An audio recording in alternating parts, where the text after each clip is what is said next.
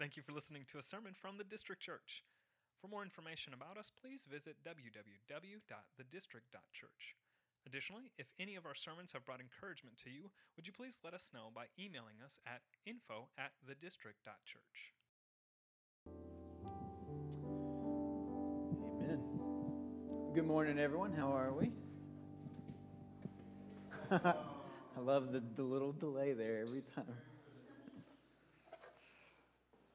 All right, if you got your Bibles, go ahead and open them up to Ecclesiastes chapter 3. And you might be thinking, like Christmas and Ecclesiastes, like how's that possible? But we'll, uh, it'll make sense once we get there. Uh, but Ecclesiastes chapter 3, uh, welcome to the district. We are in a season of what we call Advent, and that is just a season in which we are awaiting, and, and there's this angst that is building of, of an arrival that is coming. And so, this historically has been them remembering and looking at the Israelites, the people of God, awaiting a Savior to come, a Messiah to come. And so, we are entering into uh, sort of that reality of as we are now seeing, looking back, that the Savior did come. Uh, we are now also entering into a time and a season in which we are still awaiting for his second advent, the second arrival of Christ. And so this, this brings us to that just remembrance every single year when we come to really the first or, or the, the four weeks uh, in between Thanksgiving leading up to Christmas. And so last week, one of the things that we wanted to do was look at the assurances of a Savior. And so, what has God provided for us throughout his story, throughout the Bible, throughout his word, that has pointed to or given us assurance that he was going to actually come and fix what we broke. And so that's why we wanted to look at Genesis 1, 2, and 3 last week and really kind of unpack and break down for you. This is how God created everything to exist how it was to work and how it was to function for His glory and for our good, for our enjoyment, for, for anything and everything in creation, for us to have happiness and peace and contentment and pleasure. God did that in the Garden of Eden and then just gave one rule do not eat of the tree of the knowledge of good and evil. And with that, we kind of talked about just the, the fact that the reason why He put the rule there was to show us that, again, obedience to God brings about the greatest joy for us.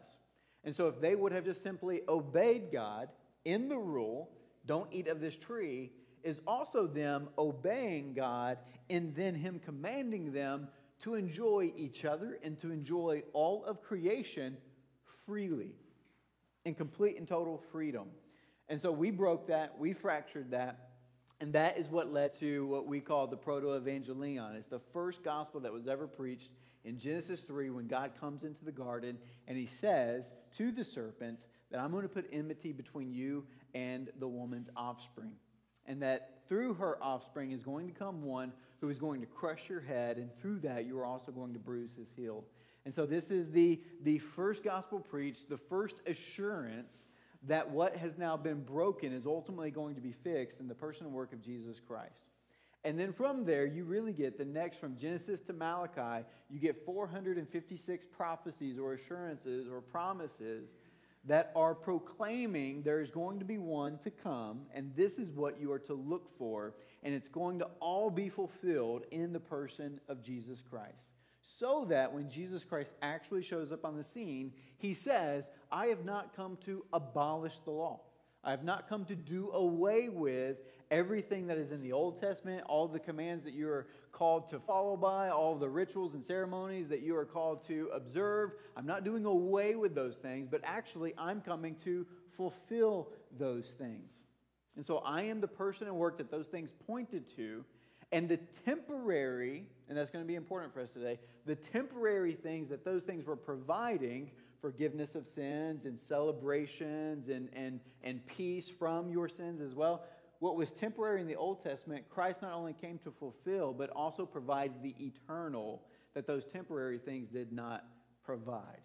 And so we see it all being fulfilled in the person and work of Jesus Christ, which leads us to today as we kind of enter into this fulfillment of all of those prophecies, what then are the adversaries of a Savior? What are the adversaries that keep us from seeing the fulfillment of Christ in the eternal when it comes to everything that this season, as you'll see in a moment, is preaching and proclaiming to us in the temporary. And so that's what we're kind of going to look at today the adversaries. What is ultimately robbing you of the joy that is to be had in this season because of uh, what we ultimately kind of see? And so, what I want to do is kind of actually just do this sort of unscientific poll. I, have got some questions that I want to ask you, and I actually want you to raise your hands. And if you're um, listening online, I don't know, you can text me a yes or no if you want. Um, but I want you to actually raise your hands when I ask these questions. And, and, and I also want you to, to not give me the right answer. Like, don't give me the Christian answer. I want you to give me the real answer to these questions that, that I'm going to ask. I think I've got six questions um, that I want to look at here. And so here's my first question. And again, I, I want us to be real here. How many of you, if you were honest, would say that maybe deep in your heart that you believe that if your schedule wasn't so busy or your life wasn't so hectic, if somehow you could slow things down and create more space, that you would be more content than you are right now? Hands? I want to see them. Maybe it's not busyness. Let's say maybe you have a relationship that's, that's fractured. Maybe you're in a situation where you've just kind of feel this loneliness. And if that were to be fixed, if, if, if relationships were working the way that they should be working, you would feel a little bit more content in life right now. Anybody on that? That sphere? Let me do some simple ones for you. How many of you believe you would be more content if you just had a different job? If you like work with someone in here in the same job, like don't raise your hand. But if you just had a different job, like when you were kids, there was there was something that you dreamed about. Did Josh raise his hand? Okay, whatever. Um, when we were kids, there was something that you dreamed. Like for me, like I wanted to be a stuntman in the movies.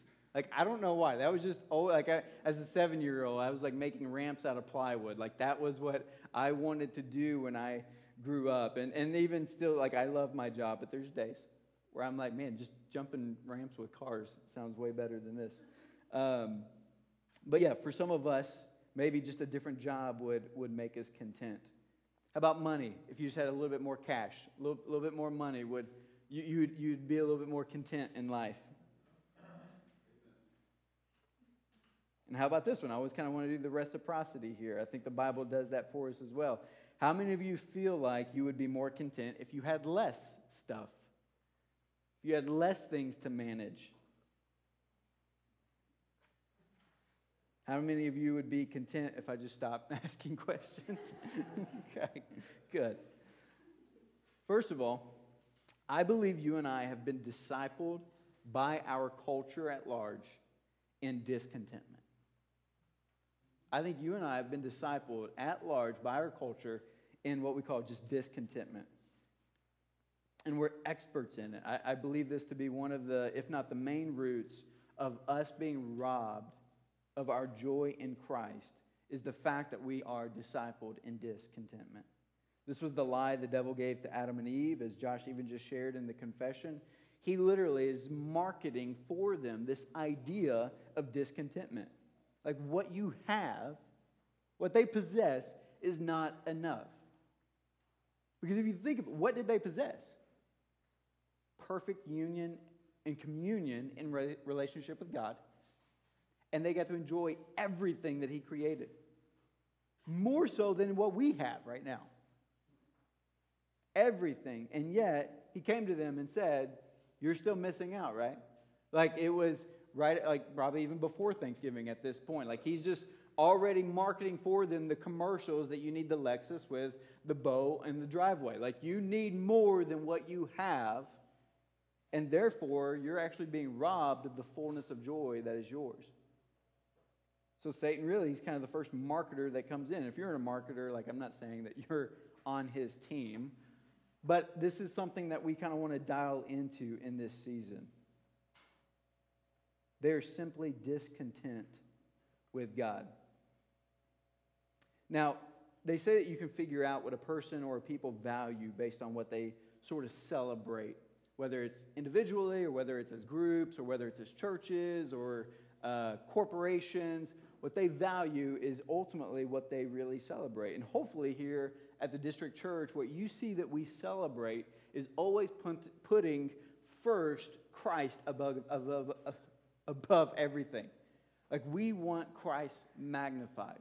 And that's why we're going to make sure that, again, as you hear in our vision, that the district church exists to glorify God, who is Jesus, by making disciples, which are pupils, followers, disciples of Jesus, and that we're going to do that through a gospel centered centrality gospel centered worship, gospel centered community, gospel centered service, and gospel centered multiplication. And the reason why we're redundant about the gospel centrality is because the gospel is the good news of the person, the work of Jesus Christ. And so it's all about Christ. That's what we want to ultimately celebrate. And we hope that that's kind of coming through in everything that we offer, whether it's um, music or proclamation of the word or baptism or communion or, or community groups or the institutes. What we're trying to ultimately say is that Jesus is the hero. He's what you need. You don't need me. You don't need Josh. You don't need Ransford. You don't need our team leaders. You don't necessarily need each other, even though that's a part of the equation. But what you ultimately need at every aspect of your life is Christ. That's what we are all about. And that's what we want at the, de- like at the deepest level of why we exist. And so you don't need gimmicks to hold your attention when it comes to what we do here on a Sunday. That's why you don't, and I'm not maybe I am knocking them, but like church with fog machines. Like we just don't, we're not going to do fog machines because we're not trying to gimmick you into experiencing something that's not actually there.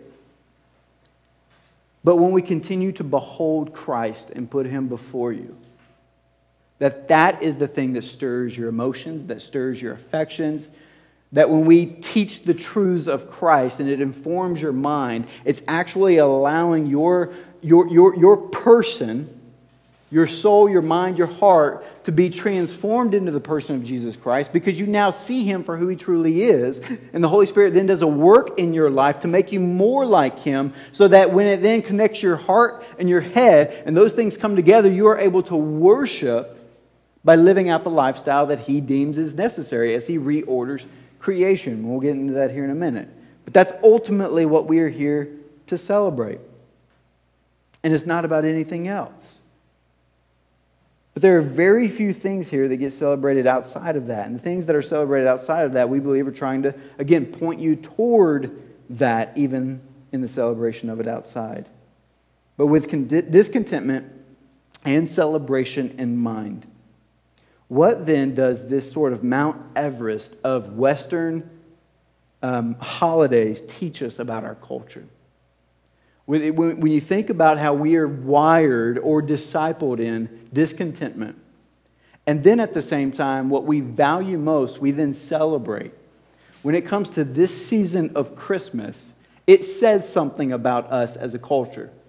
It says something about us as a people. And if we're honest, there's nothing like this season. I mean, think about it. No other holiday gets the attention that Christmas gets, right? I mean, it's just true. Like Thanksgiving gets like maybe two weeks, or Halloween gets a couple of weeks. Thanksgiving gets kind of the clearance section of Halloween plus some just pumpkin decorated plates and a couple of aisles. But Christmas, like when I walked into Walmart back in I think August or September, I was already walking into a winter wonderland of Christmas trees and lights because they're saying you're getting a fourth of the store in four months to be able to ramp up to this holiday season. And not only that, but I mean, again, there's, there's the wars going on about when you can start playing Christmas music. And I think the needle is moving further towards you can play before Thanksgiving. There's just more people about it because they care more about what the, the Christmas season is pushing towards rather than just the being thankful. Because again, it's revealing something about us in our discontentment. That if I was truly thankful for things, then I would be thankful for them.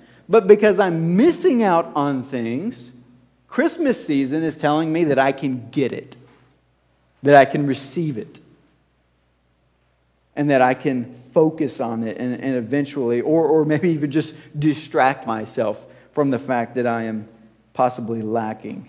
There's even a thing called Christmas in July. Like it's idiotic, but there's Christmas in July. because we want this type of there's hope to be had in getting and receiving.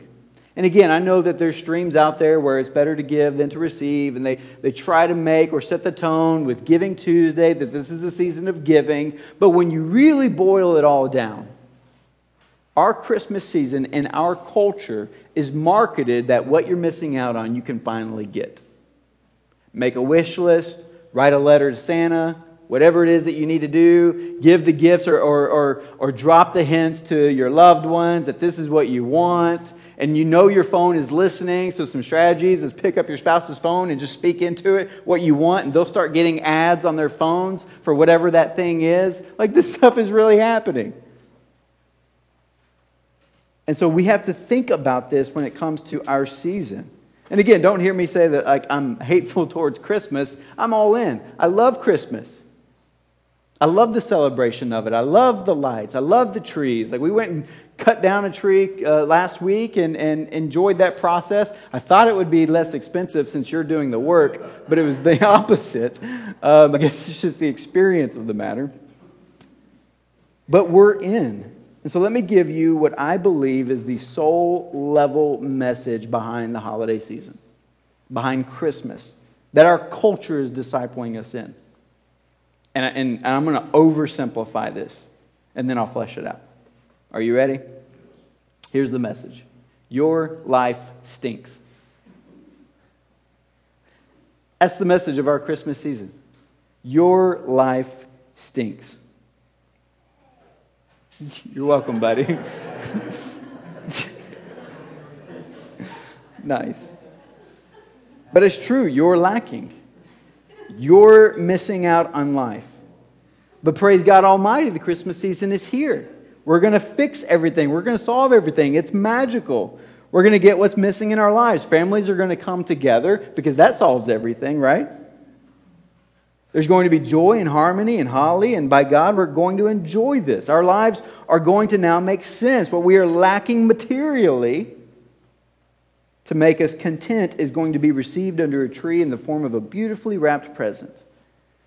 And the purpose we seek and the hope we have will finally be fulfilled in this season. That's what the, the season is marketed to, to execute and to accomplish. And it's brilliant. I believe those who have been trained in marketing know more about the human condition than God help us, some of our churches and pastors. It's just true. They know more about the human condition. Like that serpent in the Garden of Eden was the first marketer. Take their eyes off of what they already possess and turn their eyes to what they don't have and make them desire it by present, presenting it as something greater than it actually is. That's what they did. It was a fruit, but they saw it as more than its intrinsic value. I mean, listen to this Genesis 3 6. So when the woman saw that the tree was good for food, and that it was a delight to the eyes, and that the tree was to be desired to make one wise. It's a tree with fruit on it. But Satan wrapped this thing up and marketed it in more than what it actually had to offer. And that's exactly what the Lexus with the bow is going to do. That's exactly what that new shiny toy is going to do. That's what all of these things that we're putting our hope into, even, even the family get togethers and the meals that we think are, are kind of having this, what we just kind of recall as a nostalgia. Like you think it is better than what they actually are. We remember the fact that times were good and that, and, and some of you, I'm not saying that all your families, when you get, you're probably thinking, man, I don't want to do Christmas with Dwayne's family. It's awful. That's not what I'm saying. But I'm saying is we tend to remember it better than it was. Or we think this year is going to be better than it usually is. And we put more weight in that than we do the actual season. We're shooting for the Clark Griswold, but we don't see all the actual messes that happen when trees are lit on fire and squirrels are running around and dogs are eating out of the trash and all kinds of things are going on in the actual scene. But what we're remembering is the lights coming on and we're remembering the fact that the families are hugging one another and, and, and probably in reality currently If you were to get that many people in a house, you probably are going to have some law enforcement come through the windows and break the thing down because it's illegal at this point. But we're envisioning it to be something more than it actually is, or that that's actually going to solve what, what we want to experience. And for whatever reason, every year we push our chips in. We believe, and when, even when we don't want to. We just love the season. Now, don't hear me say, don't enjoy the season. Because I think it's important to enjoy the season. I think there's just a way in which God reorders how we are to go about creation and how we are to steward it that does not rob us of the greater joy that is to be had. Because here's the thing He's not saying don't enjoy creation, don't enjoy celebrations, don't enjoy rituals, don't enjoy family. He's not saying cut those things off and only focus on Jesus. But what he is saying is that as we have experienced these common graces, if we take these common graces, which are good things, and we make them a God thing, that's what then robs us of the joy that is to be had because what we will find is those things actually fall short. They don't satisfy the soul and they don't satisfy the hole that is in our heart of what we are actually longing for that this season is telling us we're missing out on. And so that's why it's important for us to kind of figure this out. And this is where I want to kind of get into the Bible so that you can see why is it that again our culture jumps all in on Christmas? And how does the Bible speak into this? So that we are not robbed of joy when we give all of our chips into culture and then it doesn't work out for us we're then frustrated. And then we got to start with the whole new year's list of trying to figure out okay how do we now change ourselves? Because christmas didn't work out the way we thought it was going to work out and so let's better ourselves in this route. And and it just it's an endless cycle. Because then by february you've quit you've quit those new year's uh, plans and then you're frustrated with yourself again and it just on and on it goes but I want you to see here in Genesis 1:27. Again, you're in Ezekiel or Ecclesiastes 3. Stay there. Genesis 1:27. The Bible says God created man in his own image. In the image of God he created them, male and female he created them. And then we see in Genesis 2, God says, "Let us make man in our image." And he's referring to his own image.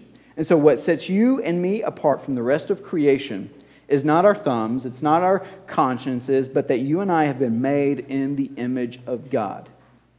And although the rest of the creative order declares the glories of God, as mankind, you and I have a unique and a more brilliant reflection of the glory of God than anything else in all of creation. We've been made in His image.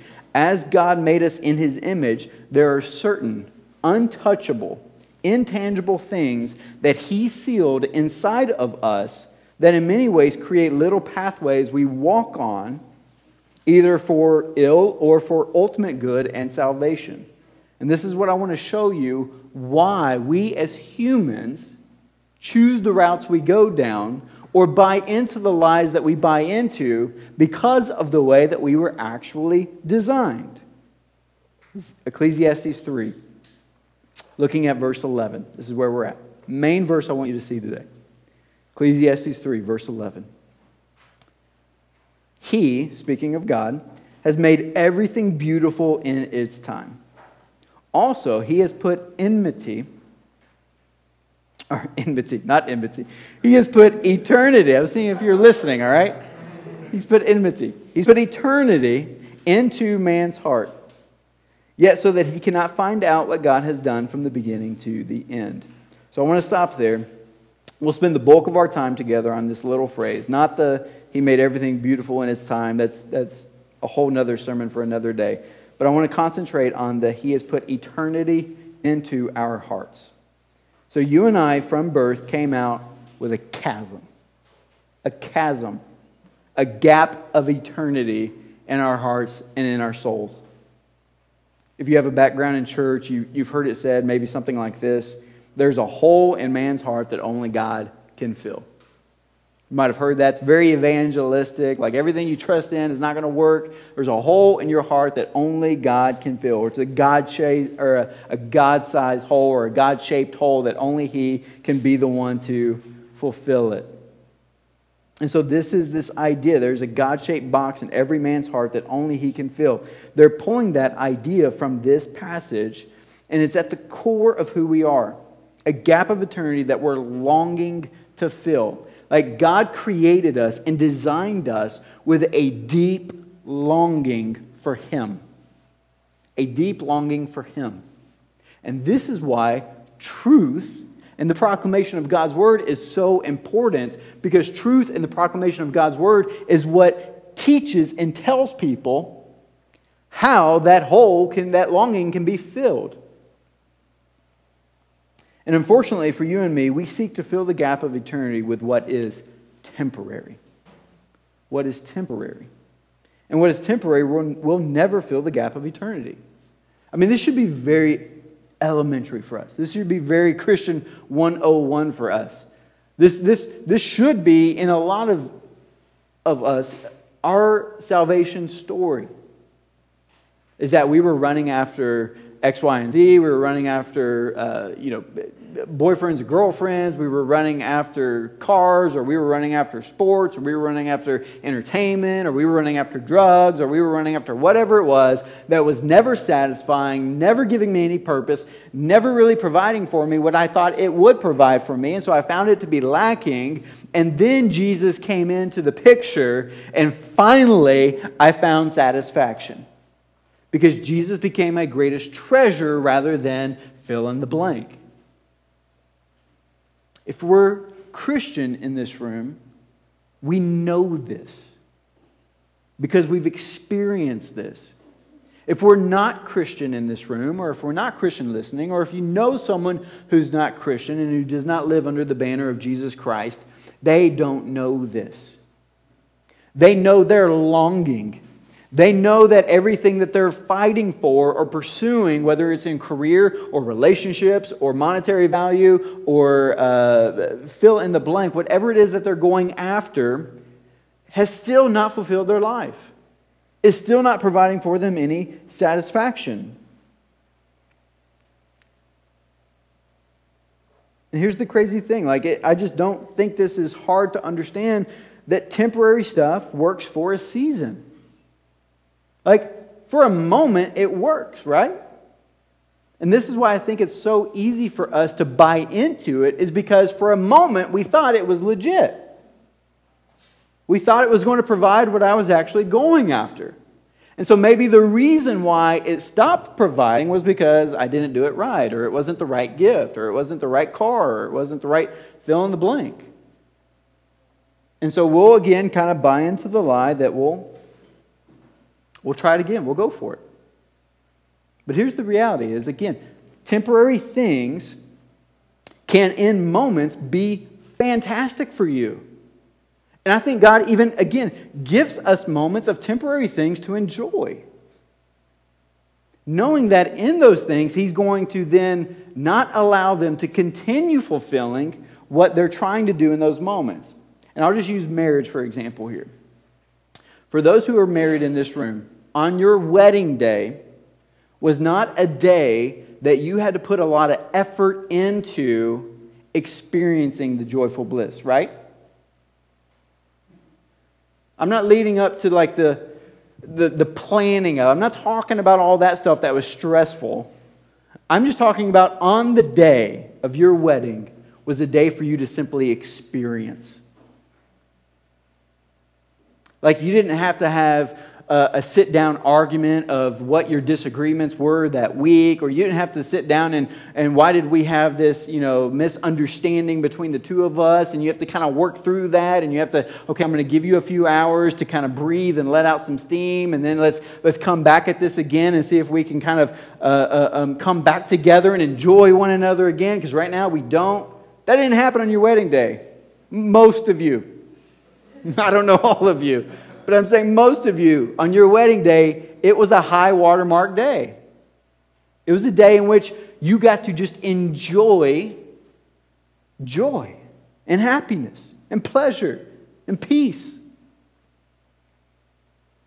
And then you fast forward it maybe a few months, a couple of years. It is still a delight, but it's work, right? I hope I'm not the only one in the room here 10 years in thinking that it's work. There should be some more amens in here. It's work. Because it's temporary. I'm not saying the marriage is temporary. I'm saying the moments that are high water marks are not meant to last. Because we are not created for them to last. We are not created for these moments of deep, intimate pleasure for them to last in a way in which we are trying to use that to fulfill the, that, that part in our heart, our soul that is longing.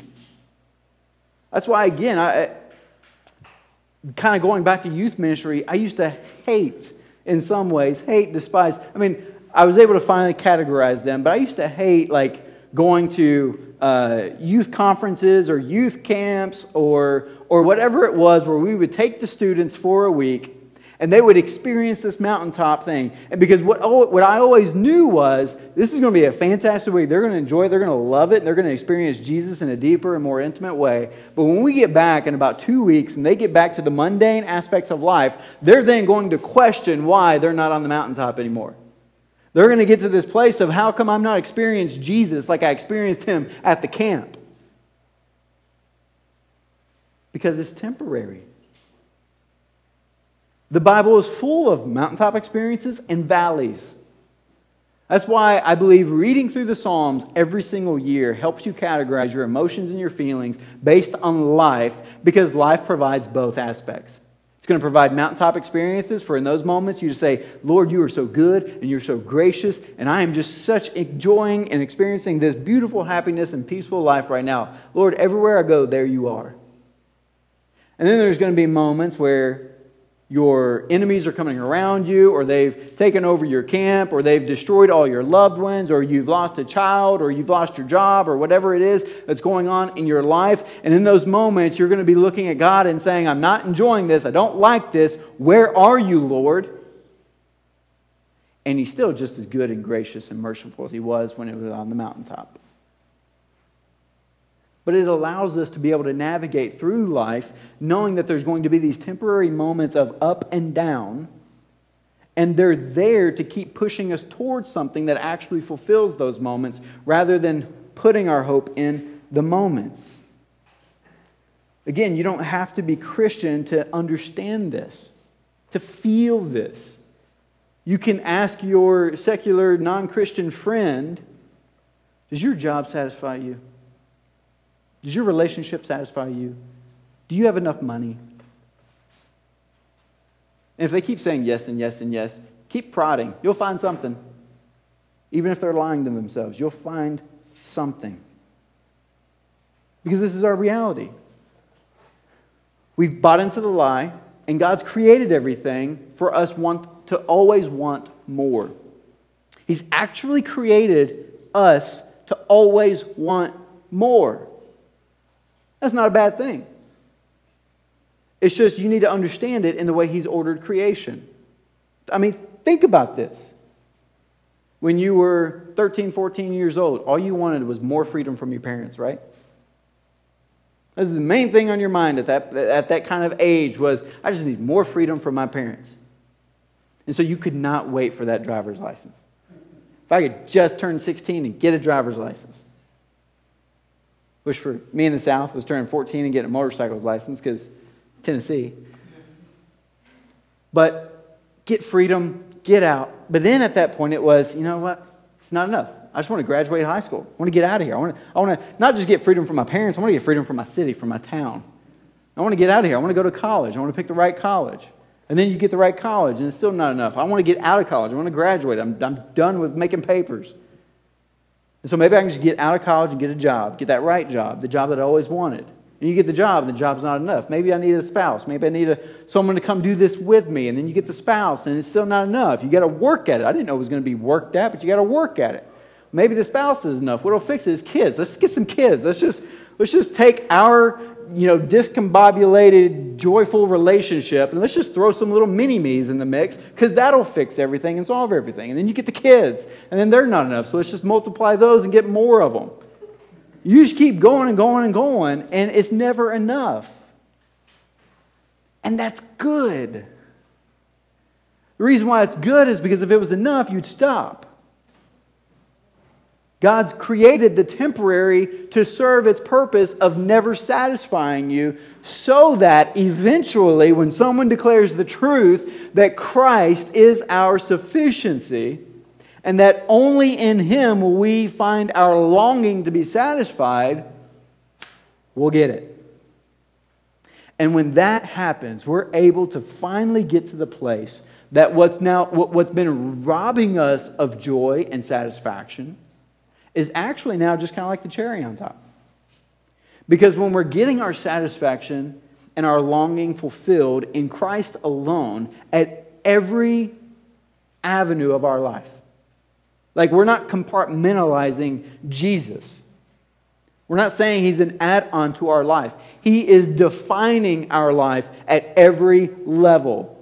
I work the job, I, which is easy for me because I'm a pastor, but I work the job I work because Jesus says so. That's just not for me as a pastor. If you are a marketer or a graphic designer, you work the job you work because Jesus says so. If you're a stay at home mom, you're doing that because Jesus says so. Whatever it is that you are filling in the blank, you are doing it because Jesus is defining that for you. And therefore, because He's defining that for you, you're able to, whether it's word or deed, whatever you're doing, doing it all for the glory of Him, because in Him you find the satisfaction, not in doing whatever it is in word or deed for your own glory, your own satisfaction. No. The only way for us to be satisfied is if we are satisfied in Him alone. And then we get to enjoy everything on top of that. He's not taking away those things. Now, God forbid He does take away those things because you're too hard headed to learn and understand that without those things, Christ is all you need. We need to understand that it is Christ and Him alone that gives us the joy that we need.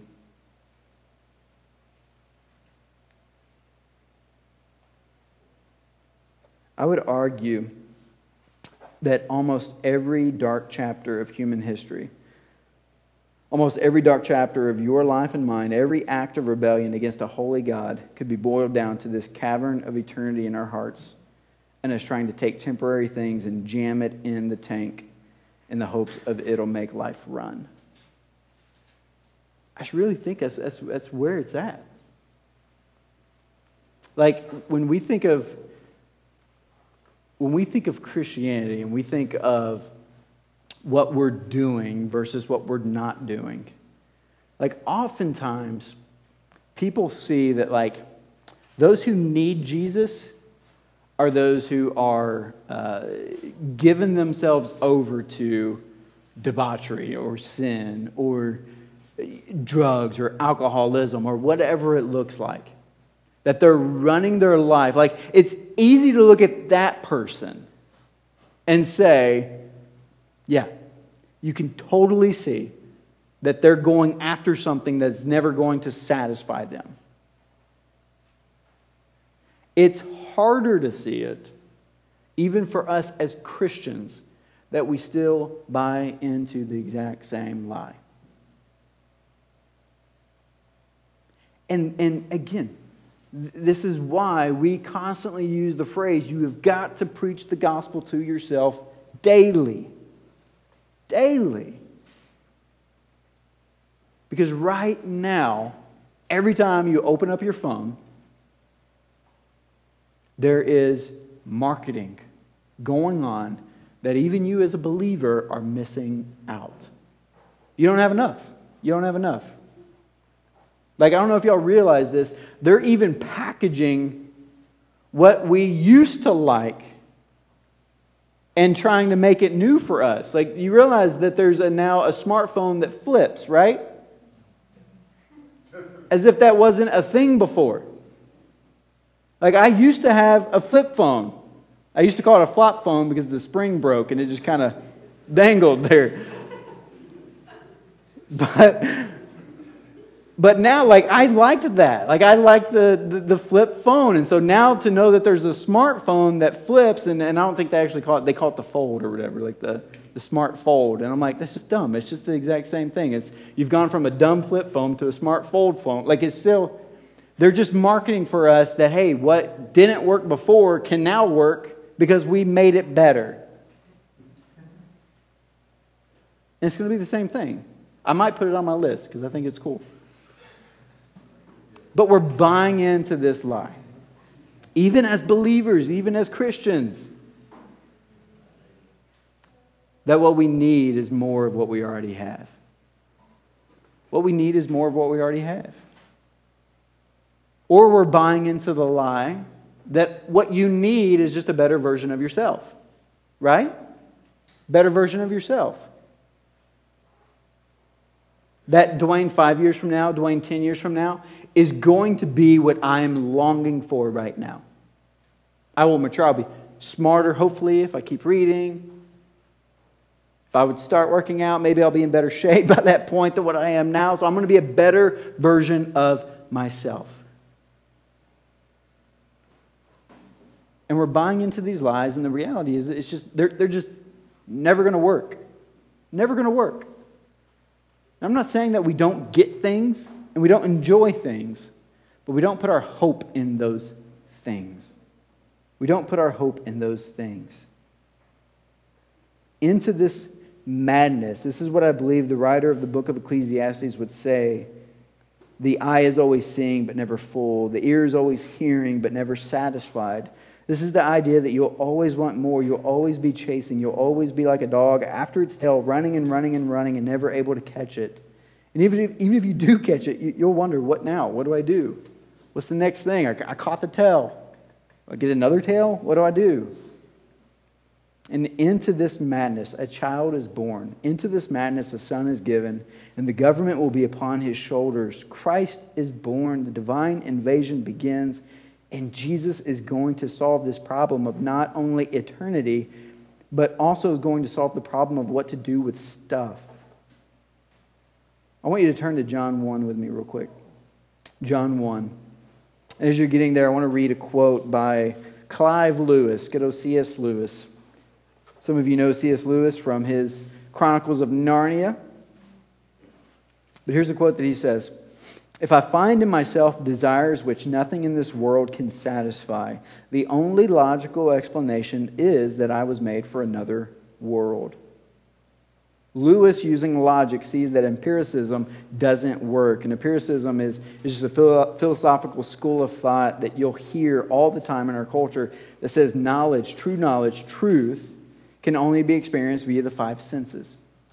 Can only be experienced through the five senses. And so you'll meet people who's like, you know, you believe in God. Well, if God's around, then show me God and I'll believe him. That's empiricism. That's saying I need to sense him in order to experience him.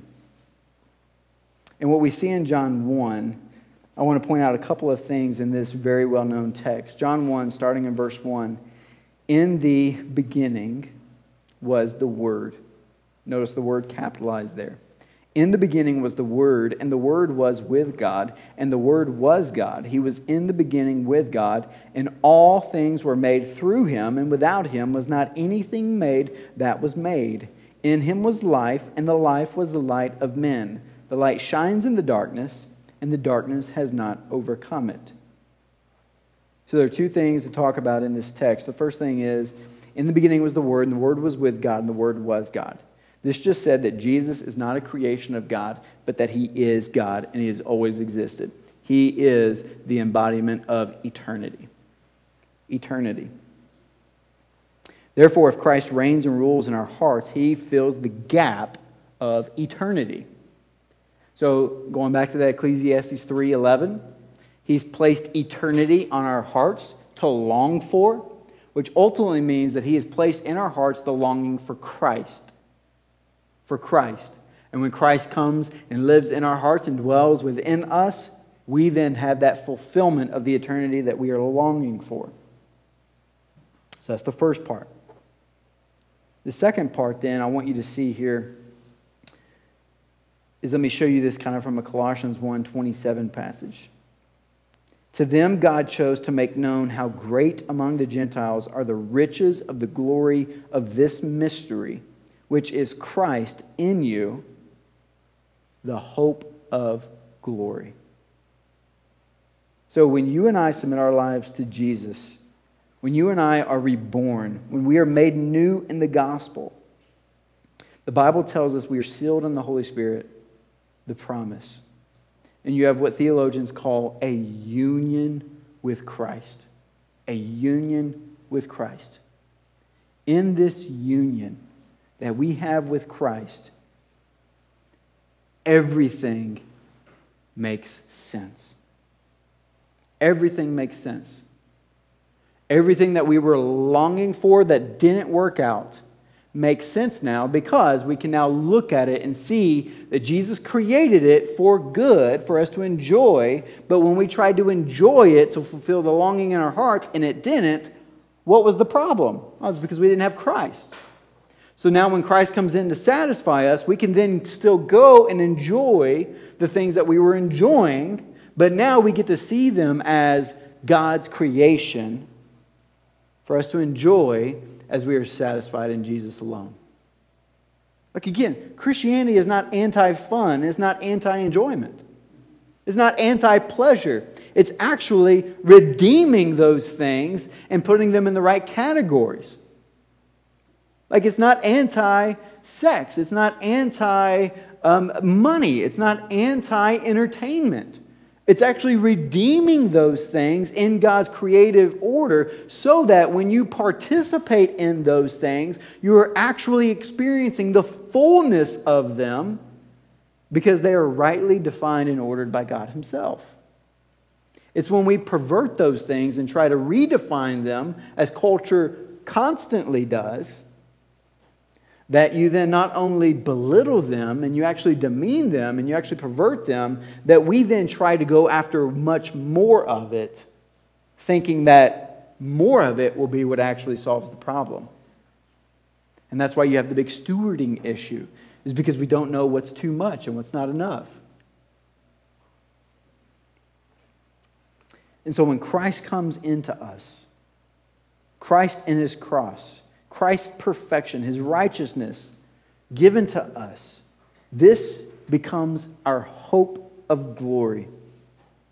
Because at this moment, union with Christ, what we are longing for to be satisfied in Christ, something else that we were also longing for is not just for us to be satisfied, but for us to be seen as perfect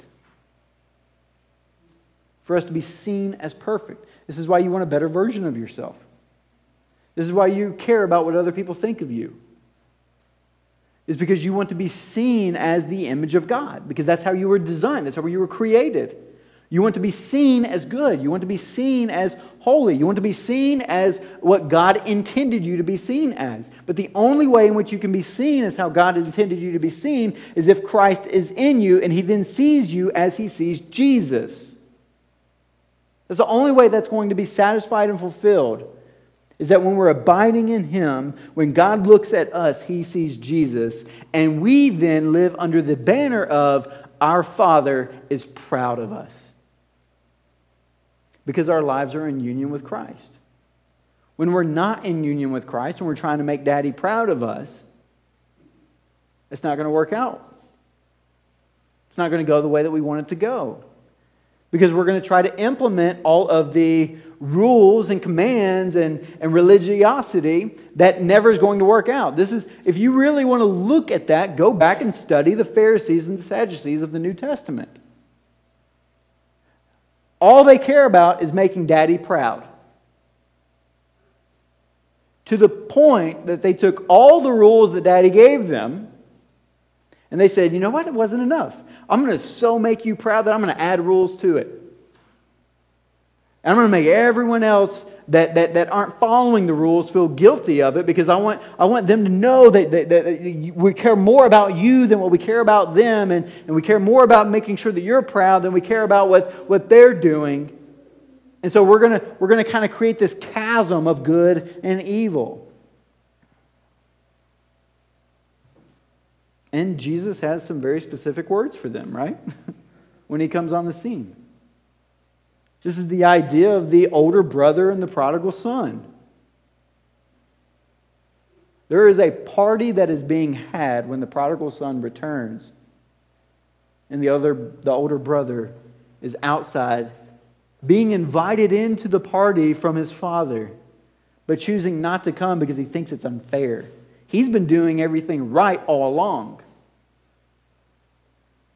And yet he didn't get rewarded. We didn't get rewarded because he was doing it in his own strength. He was doing it in his own ability, in his own ideology. And it's not working out for him. We have the same invitation every single day is come to me and I will give you rest. I will satisfy that longing in your heart. Don't listen to the ads on TV. Don't listen to the nostalgia of, of, of meals and traditions and celebrations. Don't buy into those lies that those are going to be what actually fixes your life in this season. And don't let this season just simply be a drug to numb you from all the pain and peril that's going on in your life, so that then once you get through it, on the back end of it, you're actually still going to be left probably even more dissatisfied because all you did was numb it for a few weeks. What God is inviting us to do in this season is to simply see that Jesus is the hope of glory. Jesus is the hope of glory. Jesus, as, as, as, as simple as I can put it again, is the reason for the season. That in the midst of our gaping, eternal hole in our hearts, unto us a child is born.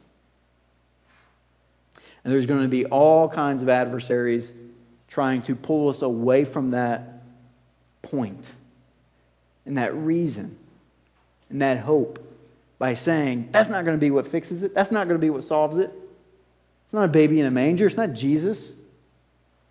It's the new car. It's the nostalgia. It's the traditions. It's, it's those things are going to be what you need in this season to get through 2020, to finish it out.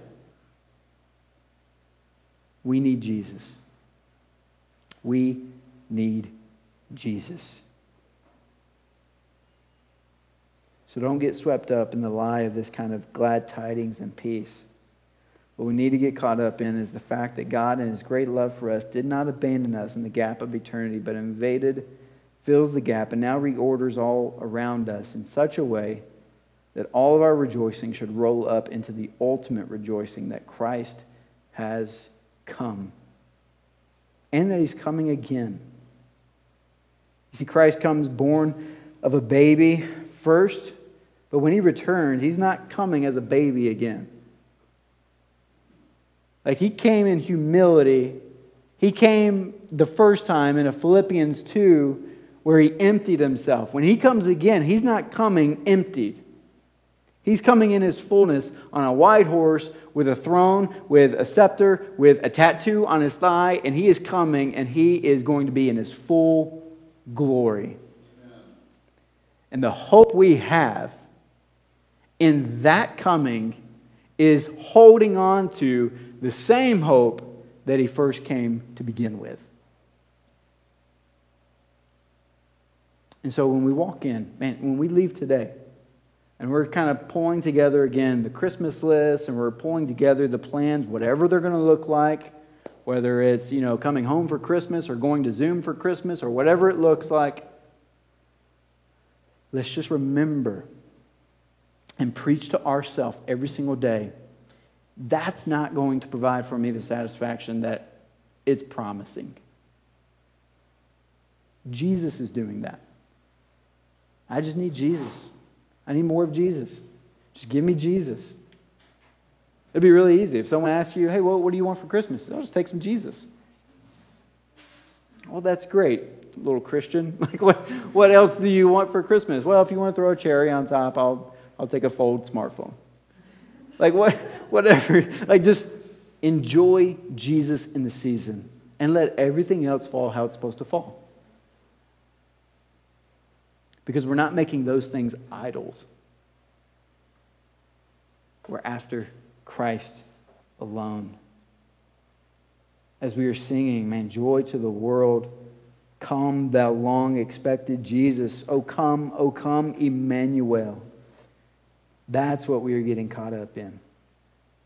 For unto us a child is born, unto us a son is given, and the government shall be upon his shoulders, and his name shall be Emmanuel, because he is God with us. Let's pray. Father, we thank you so much for we thank you for Jesus. We thank you for your son. We thank you that when you created us, you created us with a deep longing in our souls for him. For him. That's one of the most foundational points that we that we can see, that we can experience, that we can feel deep. That there's something greater than just us, that there's something greater than just this, these temporary moments and things that we experience or that we try to purpose, or purchase or that we try to enjoy. But Father, you sent your son Jesus to fill this gaping hole in our lives. And, and not only to fill it, but to satisfy. Like, God, you're, you're after our pleasure. You're after our satisfaction. You want us to enjoy you for eternity. And the means by which you execute that is giving us Jesus Christ his life, his death, his resurrection, so that he ultimately does fix everything that is broken. And we thank you for this truth. I pray this truth gets embedded in our minds and gets embedded in our hearts so that as we continue to walk throughout these next three to four weeks, that we're able to just breathe out a sigh of relief. That there's nothing that we can get under a tree, that there's nothing that we can experience around a table, that there's none of those things that are actually going to satisfy. We, we, we can now walk into those situations and experiences and moments and memories, and we can enjoy them as common graces that roll up to us enjoying you ultimately. Because we do know that every good and perfect gift comes from above. And that you do give us family and friends to enjoy. And so we thank you for those things. We just don't worship those things, we worship Jesus. Jesus alone. And that allows us to be the most freeing people that exist. And so I pray that for us that we would be free and satisfied in Jesus alone. For it's in his name we pray. Amen. As we come to this time of communion, we get to come and experience, really, I mean, as we're kind of leaning into this season of gift giving, we get to lean into the fact that God did give the gift of his son, Jesus Christ. That to us a child was born and yes, we are in this season celebrating the birth of Christ, but we know the birth of Christ is just the, the, the first fulfillment of these 456 prophecies that are leading towards ultimately the death of this child that is born. That in order for us to actually have this relationship where He is satisfying us, is we have to go through the death of Jesus Christ. Because Going back to Genesis 1 and 2 and 3, He created everything, it was great, we broke it. We sinned against Him. Humanity fractured it. And because humanity fractured it, we know from the Bible in Romans 3 and Romans 6 that the wages of sin is death. And so when we sin, death is deserved. Death is deserved. And so it would have been right and just for God in that moment to look at Adam and Eve and just annihilate them. He would have remained good and he would have remained gracious and he would have remained holy in that moment just to kill them. He's creator. But that's not what he did. Instead, he preached the first gospel, that he will come and substitute himself in our place and take upon himself the death that we deserve because of our sin, because of our mess up. And he will fulfill it for us by one day sending his son and crushing him by pouring his wrath out on his son, so that the wrath due to you is now satisfied because he's poured it out on Jesus Christ. And in that moment, Jesus Christ, then being put to death, looks at us and says, They are now forgiven. Past, present, future, all your sins forgiven no debt left to be paid. And then he raises three days later, later, triumphing over death, sin, and evil, guaranteeing for us as well that he who is eternal past will also be eternal future, inviting us now into that same eternity because not only is he powerful over death, but he's powerful over time and has all authority to now grant to us his righteousness because he's taken our unrighteousness from us. And because he's given us his righteousness, we are now able to be satisfied in Christ and to now enjoy him for the rest of eternity. And that's all because of him shedding his blood and breaking his body on a cross. On a cross. Eternity hinges on the cross, defined by the cross. And so today we're celebrating that. If you have had a time in your life where, where that has run true in your life, that you're no longer running for the temporary things, but you're in Christ, then you get to celebrate and remember by partaking of communion. And if you're not a believer and, and, and you've not done that, this is the opportunity for you to say, Man, I'm, I'm, I'm Team Jesus. I want to believe in Jesus. I want to have my life satisfied in Jesus and Jesus alone. Then you get to receive that by accepting Him, by trusting in Him, by putting faith in Him, by saying, Jesus, I believe you are who you say you are. I want to follow you. I don't want to continue doing things my own way. I want to follow you. I want to trust you. And that's salvation. That's salvation. So let's take this moment, let's take this time as believers, as Christians. Let's remember why we're doing this. Thank you, Jesus, for breaking your body. Thank you, Jesus, for shedding your blood, giving me the opportunity to now enjoy you forever. And in this season of Christmas, to be able to rightly navigate it, knowing that I don't have to believe in the lies that I'm lacking or that my life stinks because it doesn't stink, because I have Jesus. And then I can enjoy those things as they are common graces for us. So let's participate.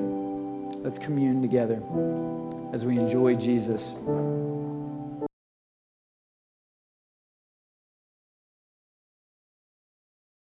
Thank you for listening to a sermon from the District Church. For more information about us, please visit www.thedistrict.church. Additionally, if any of our sermons have brought encouragement to you, would you please let us know by emailing us at info at thedistrict.church.